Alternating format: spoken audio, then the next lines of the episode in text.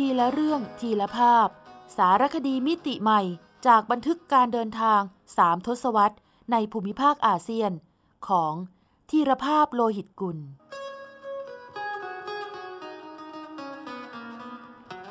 อ่านโดย สมปองดวงสวัย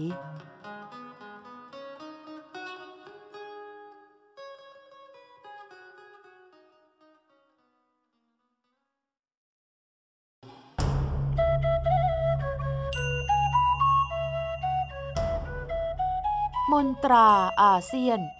เปิดประตูใจสู่การเรียนรู้วิถีวัฒนธรรมเพื่อนบ้าน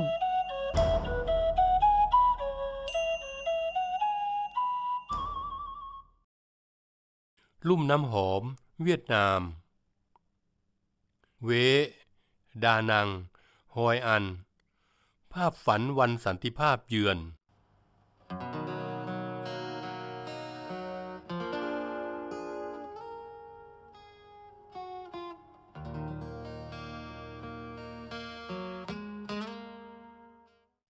เว้ อดีต ราชธานีของเวียดนาม กลายเป็นเมืองหลวงทางการท่องเที่ยว นับตั้งแต่องค์การยูเนสโกยกย่อง เป็นเมืองมรดกโลก ทางวัฒนธรรมของมนุษยชาติ ในขณะที่ฮานอยคือเมืองหลวงอย่างเป็นทางการโฮจิมินห์ซิตี้หรือไซ่ง่อน คือหัวเมืองการค้าของภาคใต้ และดานัง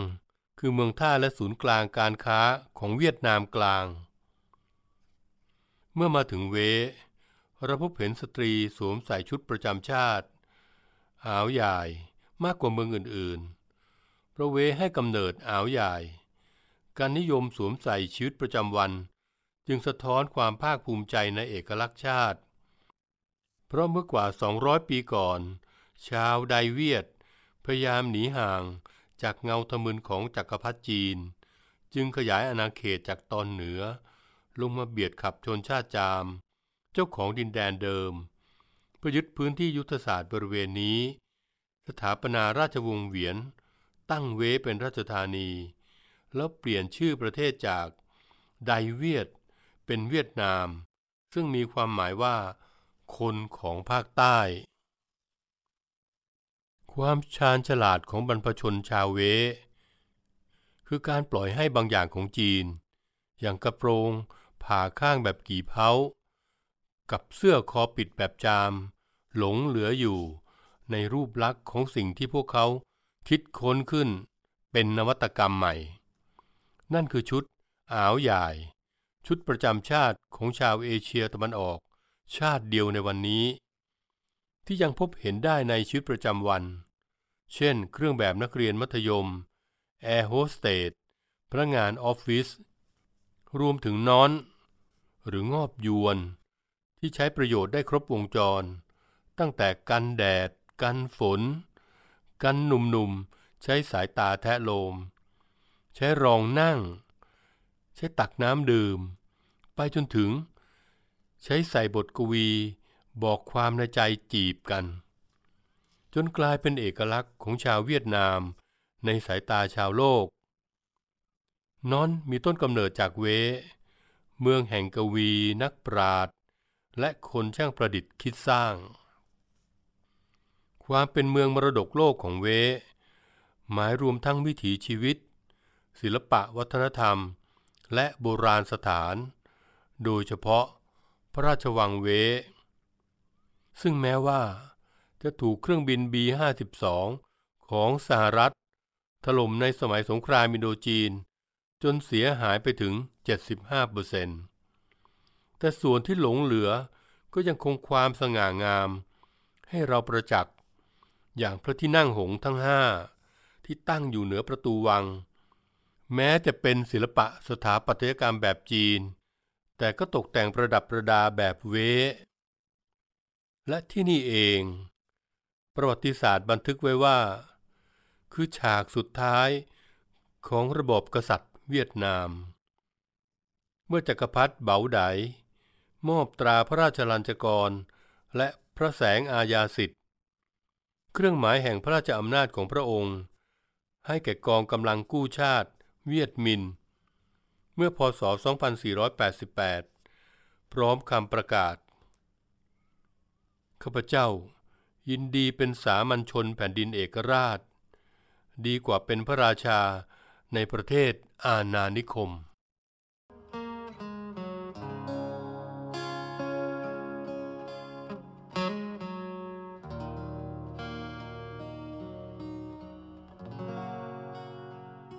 ย้อนไปก่อนหน้านั้น ในรัชสมัยพระเจ้าตื้อดึก ตรงกับรัชกาลที่ห้าของสยาม เวียดนามตกเป็นอาณานิคมของฝรั่งเศสโดยสิ้นเชิง และพระองค์ก็ไม่มีพระราชโอรส ผู้จะสืบทอดราชบัลลังก์ซึ่งคติจีนถือเป็นคนอับโชค เหตุนี้เองจึงทรงหันไปทุ่มเทเวลาให้กับการก่อสร้างพระราชสุสานให้งดงามดังอุทยานสวรรค์ เมื่อพระองค์จะได้ใช้เวลาให้หมดไป กับการทรงดนตรี พระราชนิพนธ์บทกวี ลืมสิ้นซึ่งความทุกข์กระทม ที่ประเทศชาติล่มสลาย กลายเป็นเมืองขึ้นในรัชสมัยของพระองค์ ทุกๆเช้าเหล่านางสนมจะพายเรือในสระบัว เพื่อเทหยดน้ำค้างในใบบัว มาชงชาให้พระองค์เสวยแต่คราใดที่ทรงเงยพระพักจากสมุดกวี ความโศกเศร้าก็รุกเร้าเข้าแทนที่ จนมีคำกล่าวว่า พระราชสุสานของพระองค์ คือสถานที่ซึ่ง ความโศกเศร้าแย้มยิ้ม ความเบิกบานร่ำไห้ และประวัติศาสตร์ยังบันทึกว่า ตึดึกอาจเป็นกษัตริย์องค์เดียวในโลก ที่เขียนคำตำหนิตนเองไว้ในศิลาจารึกแผ่นใหญ่ทว่าปัจจุบัน รัฐบาลสังคมนิยม ยกย่องพระองค์ในฐานะ กษัตริย์ศิลปิน แทนการประนามดังแต่ก่อน หลังจากมีการประเมินกันใหม่ว่า ในห่วงยามนั้น แม้ไม่ใช่กษัตริย์ตื้อดึก ลูกแกะอย่างเวียดนามก็ต้องตกเป็นเหยื่อของม้าป่าอย่างฝรั่งเศสอยู่ดี ยามมีชีวิตอยู่ เราเป็นเช่นแขกผู้มาเยือน ตราบสิ้นชีวา เราจึงเป็นเจ้าของบ้าน ชาวเวียดนามมีความเชื่อเช่นนั้น พระราชสุสานของกษัตริย์ ราชวงศ์เวียน ไม่ว่าจะเป็นกษัตริย์ตื้อดึก ไคดิง มินมาง จึงล้วนงดงามแฝงปรัชญาควรค่าแก่การเที่ยวชม แม่น้ำหอมหรือทรงเฮือง ไหลหล่อเลี้ยงเมืองเว อดีตราชธานีและเมืองมรดกโลก ทางวัฒนธรรมแห่งแรกของเวียดนาม ดอกไม้ป่าที่ส่งกลิ่นหอม และร่วงหล่นลอยมากับสายน้ำทำให้เป็นที่มาของชื่อลำน้ำหอม สายนาทีที่มีความเชื่อแต่โบราณว่า ธรรมชาติตั้งใจประทานมาให้เว เพื่อสร้างนักปราชญ์ราชบัณฑิต กวี ศิลปินขึ้นมารังสรรค์อารยธรรมเวียดนาม โดยเฉพาะ วัฒนธรรมราชวงศ์เหวียนที่อดีตราชธานีเว จึงถือเป็นต้นรากอารยธรรมเวียดนาม ทั้งทางด้านภาษา เครื่องแต่งกาย ไปจนถึงอาหารการกินทำให้เกิดคำว่า เวหมิง หรือเวของฉัน สะท้อนความภาคภูมิใจของชาวเว ที่เชื่อว่า ราชธานีของพวกเขา งดงามดังบทกวี ดังเสียงเพลง และดังความฝันอันบันเจิด ในขณะที่ชาวเวียดนามในเมืองอื่น ประชดประเทียดเวว่า เป็นเมืองที่ภูไม่สูง น้ำไม่ลึก ชายเหลี่ยมจัด หญิงเสน่ห์ร้อนแรง แม่น้ำหอมเป็นลำน้ำใสสั้นๆน้ำจึงไม่ลึก แต่ใสสะอาด สองฝากฝั่งเปี่ยมด้วยธรรมชาติตระการตา ทั้งแมกไม้และวัดวา รวมถึงพระราชสุสานของเหล่ากษัตริย์ ราชวงศ์เหวียน การล่องเรือไปตามลำน้ำหอม แล้วแวะขึ้นชมพระราชสุสานของเหล่ากษัตริย์ราชวงศ์เหวียนจะเป็นความเพลิดเพลินได้ตลอดทั้งวัน แต่หากมีเวลาไม่มาก นักท่องเที่ยวนิยมล่องเรือช่วงสั้นๆ จากตัวเมืองเวสู่วัดเทียนหมุ หรือวัดเทพธิดาราม เพื่อชมพระเจดีย์อันงามสง่า และเรียนรู้วัดปฏิบัติ อันควรค่าคารวะของพระและสามเณรในศาสนาพุทธ นิกายเซน ที่สอนว่า การทำงานก็คือการปฏิบัติธรรม เชกเดียวกับคำสอนของท่าน พุทธทาสภิกขุอริยสงฆ์ของไทย นอกจากนี้ ระหว่างทางสู่วัดเทียนหมุยังมีหมู่บ้านชาวน้ำหรือหวานให้เห็นอยู่เป็นระยะระยะ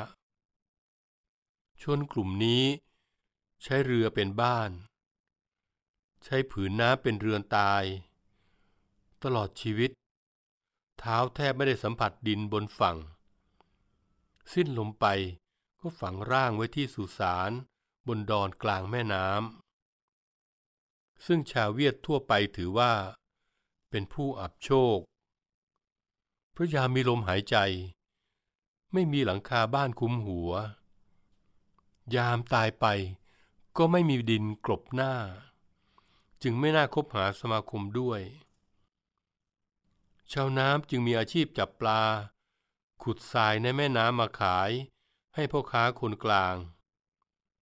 แต่พวกเขาก็ภูมิใจที่จะมีชีวิตอยู่ตามอัตลักษณ์ของตนเอง ภายในเรือจะแบ่งพื้นที่เป็นห้องนอน ห้องนั่งเล่น ห้องครัว ท้ายเรือมีกรงเลี้ยงเป็ด ถ้าจะเลี้ยงหมู ก็ใช้เรือลำเล็กๆ แทนเล้าหมู นับเป็นวิถีชีวิต ที่น่าศึกษาเรียนรู้ยิ่งนัก เพราะชาวน้ำถือคติว่า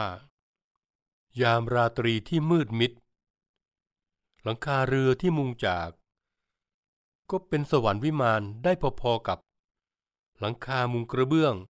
ของบ้านมหาเศรษฐี นอกจากการล่องแม่น้ำหอมตอนเช้าและกลางวันแล้ว บรรยากาศยามค่ำคืนในลำน้ำที่ใสสะอาดสายนี้ ก็มีเสน่ห์ชวนให้หลงไหล ในสมัยโบราณ ชาวเวมีธรรมเนียมต้อนรับแขกบ้านแขกเมือง ด้วยธรรมเนียมกาเว คือการลงเรือร่ำสุรา และฟังการขับขานบทเพลงของชาวเรือ ปัจจุบันนักท่องเที่ยว นิยมใช้เวลาหลังอาหารค่ำลงเรือฟังกาเวในลำน้ำหอม โดยจะไม่ล่องเรือไปไกลเหมือนภาคกลางวันแต่จะปล่อยให้เรือลอยไปตามสายน้ำเอื่อยๆ แล้วมีศิลปินนักร้อง นักดนตรีมาบรรเลง เพลงพื้นเมืองให้ฟังสดๆ ด้วยเครื่องดนตรีอันเป็นเอกลักษณ์ เช่น พินสายเดียว พินวงพระจันทร์ รวมถึงการเอาถ้วยน้ำชา มาเคาะให้เป็นเสียงเพลงไพเราะได้อย่างน่าทึ่ง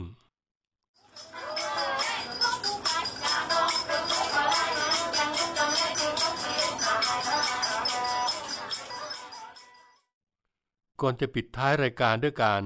ลอยกระทง ตามธรรมเนียมของชาวเว ซึ่งเป็นกระทงทำจากกระดาษหลากสี และมีเทียนตั้งอยู่ในกระทง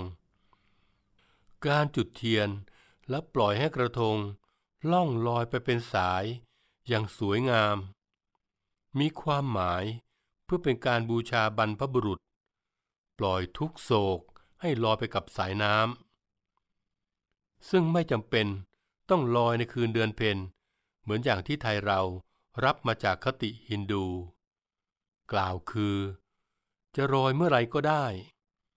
แต่สำหรับชาวเว นิยมลอยวันวิสาขาบูชามากที่สุด ล่องเรือฟังกาเว และลอยกระทงรำลึกบรรพบุรุษ ในยามราตรีที่ลำน้ำหอม จึงเป็นกิจกรรมการท่องเที่ยว ที่มีสีสัน และมีความหมายเชิงวัฒนธรรมอย่างยิ่ง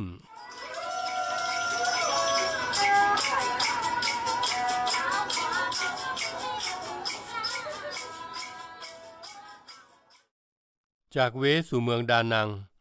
โดยใช้เส้นทางหมายเลขหนึ่ง ระหว่างทางจะได้เห็นภูมิทัศน์ของเวียดนามภาคกลางเด่นชัด เมื่อรถไต่เขาขึ้นมา จนถึงด่านไฮเวินซึ่งแปลว่าด่านเมคาสมุทรเพราะจากจุดนี้ไม่เพียงมองเห็นชายฝั่งทะเลจีนใต้ ยาวเหยียด แต่ด้วยความสูงถึง 1,300 เมตร ยังทำให้เราสามารถสัมผัส ปุยเมฆที่ลอยมาปะทะยอดเขาได้สบาย นี่คือส่วนเอวของดินแดนเวียดนามที่คอดกิ่วยิ่งกว่าเอวสาวพศนี้ ก่อนที่จะผายกว้างเป็นสะโพกออกไป กลายเป็นเวียดนามตอนใต้ เบื้องหน้าคือลังโก หมู่บ้านชาวประมงที่ถูกขนาบข้างด้วยทะเลและทะเลสาบ เป็นทิวทัศน์อันงดงาม ดังภาพวาดของศิลปินอิมเพรสชันนิสต์ใจกลางหมู่บ้าน มีโบสถ์คริสต์โดดเด่น เพราะที่นี่คือ ชุมชนชาวเวียดนามคาทอลิก ผู้ถูกขับไล่สายส่งออกมาจากราชธานีเว ตั้งแต่สมัยรัชกาลที่สองถึงสามแห่งราชวงศ์เหวียน เมื่อเกือบ 200 ปีก่อน ซึ่งเป็นยุคที่มีการปิดกั้น กีดกันการเผยแพร่ศาสนาคริสต์อย่างหนัก จนกล่าวได้ว่าเป็นสาเหตุหนึ่งที่ทำให้เวียดนามตกเป็นเมืองขึ้นฝรั่งเศส ชาวคริสต์ในสมัยนั้น แต่กระสานซ่านเซนหนีการปราบปรามจับกุมมาตั้งหลักที่ลังโก อีกส่วนหนึ่ง อพยพไปพักพิงไทย แถบจังหวัดสกลนคร รวมถึงย่านสามเสนในกรุงเทพ ที่รู้จักกันในนาม บ้านยวนสามเสนกล่าวได้ว่า แทบทุกตารางนิ้วของเวียดนามในอดีตเต็มไปด้วยตำนานการต่อสู้ แม้บนเส้นทางพิสุทธิ์จากเวสู่ดานัง วันนี้ก็เคยเป็นสมรภูมิรบดุเดือดตั้งแต่สมัยฝรั่งเศส ต่อมาสหรัฐก็ใช้ดานังเป็นฐานทัพใหญ่ จนถึงฉากสุดท้ายในเดือนเมษายน พศ 2518 เมื่อเวียดนามใต้ถูกคอมมิวนิสต์ตีแตก ภาพสยอง ที่ช็อกโลกอีกภาพหนึ่งก็เกิดขึ้นที่นี่ เมื่อชายคนหนึ่ง พยายามหนีไปกับเฮลิคอปเตอร์ของสหรัฐลำสุดท้าย แต่เมื่อที่นั่งเต็มประตูปิด เขาก็ถึงเกาะสกีของฮอลำนั้น ลอยขึ้นไปบนท้องฟ้า ก่อนจะร่วงหล่นลงมา ตายอย่างน่าเศร้าสลดใจเหลือเกิน ผ่านห่วงยามแห่งสงครามและความปวดร้าว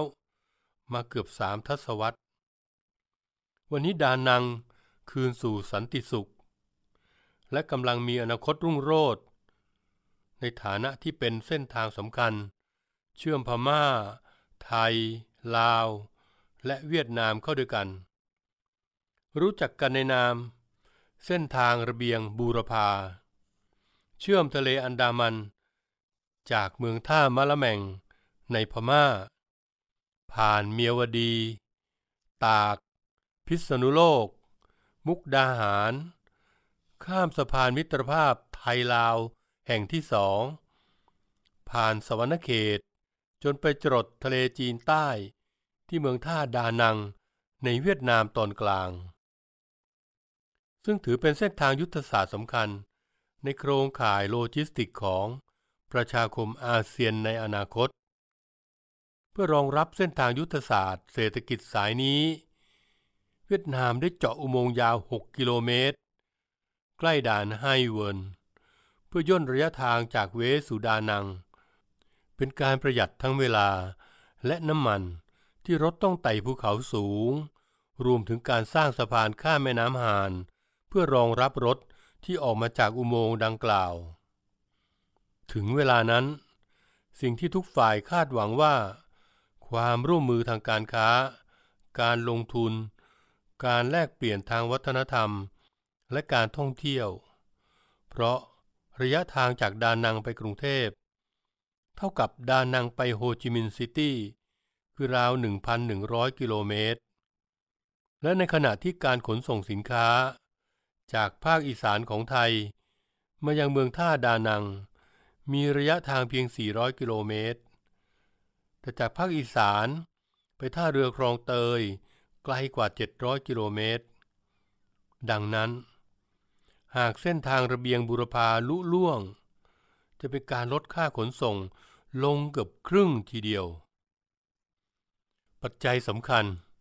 คือชาวเวียดนามมีความขยันขันแข็ง แต่ค่าแรงต่ำ และในขณะที่ดานังกำลังก้าวไปสู่ความทันสมัยทางเทคโนโลยี แต่เรายังเห็นสิ่งเก่าๆ ที่มีเสน่ห์หลงเหลืออยู่ อย่างอาคารศิลปะโคโลเนียล อันคลาสสิก และชุดอาวใหญ่ที่นักเรียนมัธยมแต่งเป็นเครื่องแบบ ซึ่งมีนักวัฒนธรรมบางท่านเปรียบเปรยว่า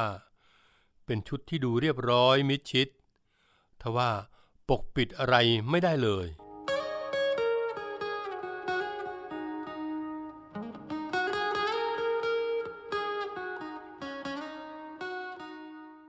คนทั่วโลกรู้จักดานังดี เพราะเคยเป็นฐานทัพของสหรัฐอเมริกา ในสมัยสงครามอินโดจีน แต่เมื่อไม่กี่ปีมานี้ ชื่อฮอยอัน หรือโฮยอัน ซึ่งตั้งอยู่ไม่ไกลจากดานัง เริ่มมีชื่อเสียงขึ้น เมื่อองค์การยูเนสโกแห่งสหประชาชาติ ประกาศยกย่องเป็น เมืองมรดกโลกทางวัฒนธรรม แห่งที่สองของเวียดนาม รองมาจากเมืองเวฮอยอันเป็นเมืองท่าโบราณที่เจริญรุ่งเรืองมาก่อนดานัง โดยพ่อค้าชาวจีนและชาวญี่ปุ่น มาช่วยกันสร้างความเจริญให้ที่นี่ ตั้งแต่ราว 300 ปีก่อน ชื่อฮอยอัน ก็เป็นชื่อภาษาจีนฮกเกี้ยน แปลว่า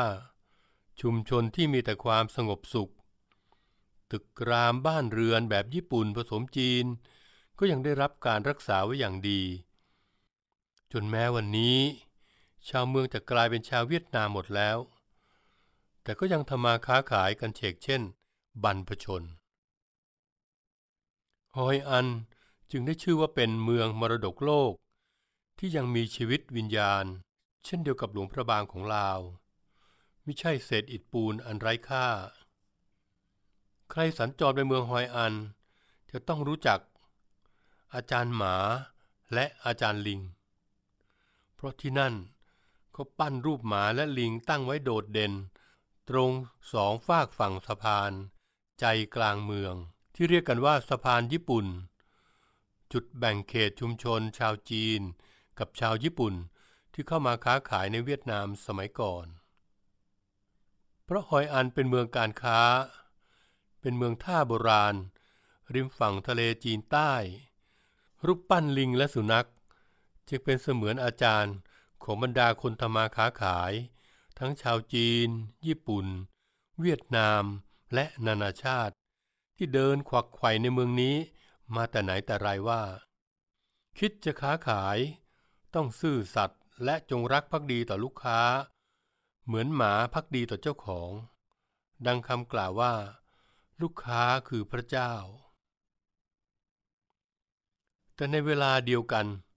คนค้าขายต้องมีหัวคิดทางการค้า ที่ฉลาดหลักแหลมเหมือนลิงด้วย แม้บางที ความสัตย์ซื่อกับความฉลาดอาจขัดแย้งกัน เพราะพ่อค้าแม่ขายบางคน ฉลาดแต่คิดแต่คดโกงลูกค้า การที่ชาวฮอยอันปั้นรูปลิงกับหมาไว้คนละฝั่งของสะพาน อาจสะท้อนว่า พวกเขาพยายามเตือนใจลูกหลานให้ฉลาดทำการค้า เช่น ฉลาดจัดร้านให้สวย ฉลาดทำหีบห่อให้ดูดี ฉลาดตามกระแสว่า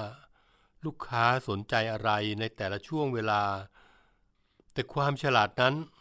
ต้องตั้งอยู่บนฐานที่ซื่อสัตย์ไม่ใช่คดโกง รูปปั้นลิงที่หอยอัน ยังบอกเราด้วยว่า การอุปมาความฉลาดกับลิง อย่างที่มีคำพูดคุ้นหูว่า หัวแหลมเหมือนหัวลิง ไม่ใช่คติของไทยเท่านั้น แต่เป็นคติร่วม หรือวัฒนธรรมร่วมของชาวบุรพาหรือชาวอาเซียน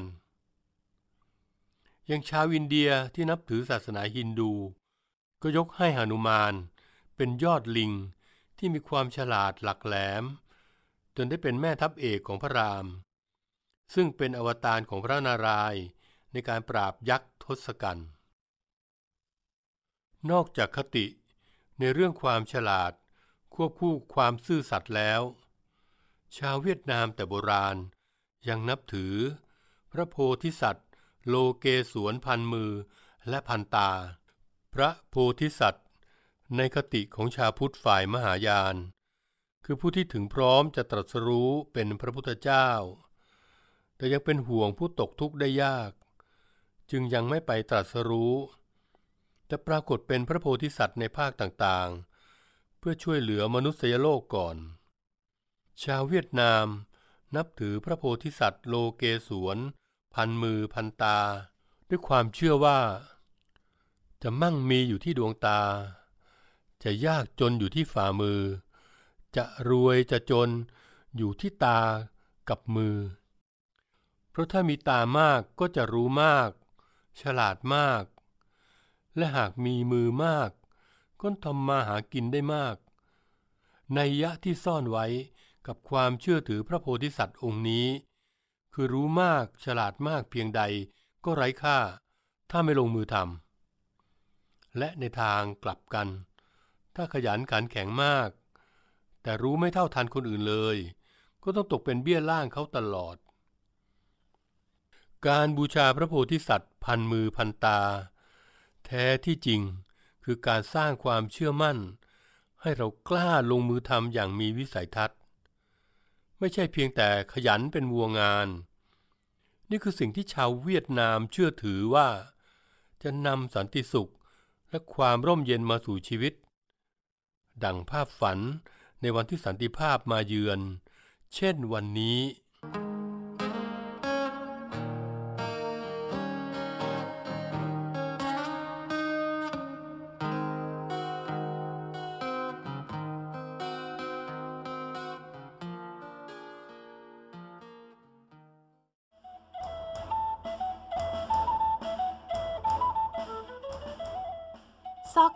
อาเซียน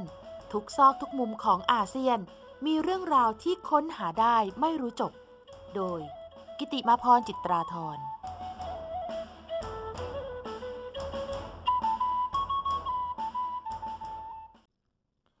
ข้างหลังเพลงดัง ผู้ชนะสิบทิศตอนจบ เพลงผู้ชนะสิบทิศ ประพันธ์โดย ครูสไหลไกรเลิศ มีชื่อเมื่อแรกแต่งว่า บุเรงนองรำลึก ถูกเผยแพร่ด้วยเสียงร้องสดๆ ของนักร้องหนุ่มชาวเหนือ ชริน งามเมือง ผ่านสถานีวิทยุหนึ่งปอนอและสถานีวิทยุรักษาดินแดน มีเสียงตอบรับจากผู้ฟังอย่างดียิ่ง พร้อมทั้งมีจดหมายซองสีชมพู เชิญครูสไลไกเลิศ ให้ไปพบด่วน ซึ่งก็เช่นเคย ครูสไลชักชวนชรินไปด้วย ชรินเล่าถึงเหตุการณ์ชวนระทึกไว้ว่า ลัดเลาะไปตามซอกเล็กซอกน้อย ผ่านโรงพิมพ์ ไปเจอชายรูปร่างเล็ก มีหนวด ท่าทางไม่ค่อยดุเท่าไหรแต่ยิงคำถามแรกว่า นึกยังไงถึงเอาเรื่องผู้ชนะสิบทิศไปแต่งเป็นเพลง รู้หรือเปล่าว่าผิดกฎหมาย ครูสไลละล่ำละลักบอก รู้ครับ อ้าว รู้แล้วทำไมยังทำ ออ ชอบจะเด็ด แหมมันน่ารัก มันเก่งเหลือเกิน แล้วใครเป็นคนร้องเพลงนี้ ยาขอบ เจ้าของบทประพันธ์ซักต่อ ครูสไลเลยได้ทีชี้มาที่ผม นี่ไงไอเนี่ย ไอเนี่ยร้อง ผมนึกในใจ ตายละว่ากู ทีนี้เจ้าของบทประพันธ์บอกอ้าวลุกขึ้นยืนร้องหน่อย ครูบอกผมว่า ให้เต็มที่เลยนะ จะไปร้องที่ไหน ให้ร้อยคนหรือพันคนฟัง ไม่เท่าคนนี้ฟังนะ วันนั้นผมร้องเพลงให้คนคนเดียวฟัง และต้องร้องให้ดีที่สุดในชีวิต ผมลืมทุกสิ่งทุกอย่าง เพราะมีครูคอยให้กำลังใจอยู่ใกล้ๆ ร้องมาจนถึงท่อน เจ็บใจ คนรัก โดนรังแก ผมสังเกตเห็นท่านเอามือตบโต๊ะ ผมนึกในใจ สงสัยจะสอบผ่าน เจ็บใจคนรักโดนรังแกข้าจะเผาเมืองแปร ให้มันวอดวาย จะตายให้เขาหรือชาย จะให้เขาหรือชาย ว่าน้ำชื่อกูผู้ชนะ สิบทิศ ผู้ชนะสิบทิศ ผู้ชนะสิบทิศ พอจบเพลงท่านบอก รอเดี๋ยว แล้วเดินเข้าไปข้างใน เอาหนังสือผู้ชนะสิบทิศมาให้ครูหนึ่งชุด8เล่ม แล้วเขียนที่หน้าปกว่า อนุญาตให้นายสไลไกรเลิศนำเรื่องราวทั้งหมดนี้ ไปแต่งเป็นเพลงได้แต่ผู้เดียว ลงชื่อยาขอบ ตั้งแต่นั้นเป็นต้นมา ครูสไลแต่งหมด บูเรงนอง ลั่นกลองรบ ไขลูสู้ตาย อเทตยาเพ้อรัก กุสุมาอธิษฐาน กุสุมาวรสวาดจันทรางามพัก จะเลงกระโบโสกา แต่งหมดทั้งเล่มฟ้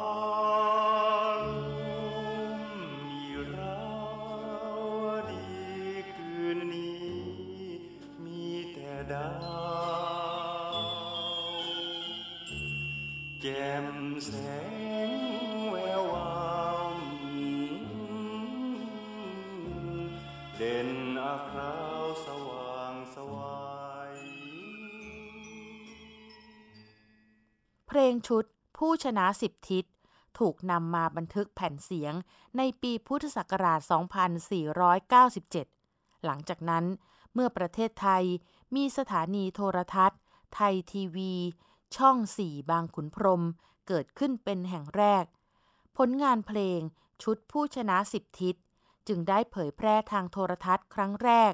ในปีพุทธศักราช 2504 เมื่อช่อง4จัดการแสดงละครเพลง ผู้ชนะสิบทิศ โดยให้ชริน นันทนาครสวมบทจเด็ด และสวลีภกาพันธ์ เป็นตาละแม่กุสุมา ทั้งนี้วรรณกรรมอมตะเรื่อง ผู้ชนะสิบทิศ เป็นผลงานของโชตแพร่พันธ์ เจ้าของนามปากกายาขอบ เริ่มเขียนตีพิมพ์เป็นตอนๆ ลงในหนังสือพิมพ์สุริยา และประชาชาติ ช่วงปีพศ 2474 ถึง 2475 ด้วยการสนับสนุนจาก กุหลาบสายประดิษฐ์หรือสีบูรพา นักหนังสือพิมพ์ลือนาม ซึ่งเรียกงานเขียนชุดนี้ว่า วรรณกรรมปลอมพงศาวดารเป็นงานเขียนที่ได้รับความนิยมจากผู้อ่านอย่างต่อเนื่อง มีการตีพิมพ์ซ้ำครั้งแล้วครั้งเล่า และยังถูกดัดแปลงเป็นภาพยนตร์ในพศ 2509 ใช้ชื่อว่า ผู้ชนะสิบทิศ ตอน ยอดขุนพลนำแสดงโดยชัยยาสุริยัน รับบทบุเรงนอง พิสมัยวิไลศักดิ์รับบทตาละแม่กุสุมากำกับการแสดงโดย เนรมิตอำนวยการสร้างโดย เทียกันนสูตร ผู้ชนะสิบทิศ เป็นเพลงที่ส่งชริน ขึ้นรับพระราชทานแผ่นเสียงทองคำและยังทำให้เขาได้รับนามสกุลพระราชทานว่า นันทนาคร เป็นเกียรติเป็นสีแก่ครอบครัว งามเมืองอย่างยิ่ง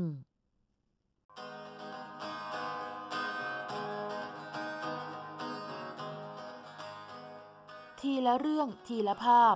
สารคดีมิติใหม่จากบันทึกการเดินทางสามทศวรรษ ในภูมิภาคอาเซียน ของธีรภาพโลหิตกุล สร้างสารรค์ดนตรีโดย นิพนธ์เรียบเรียง และบุญชัย ชุนหรักโชต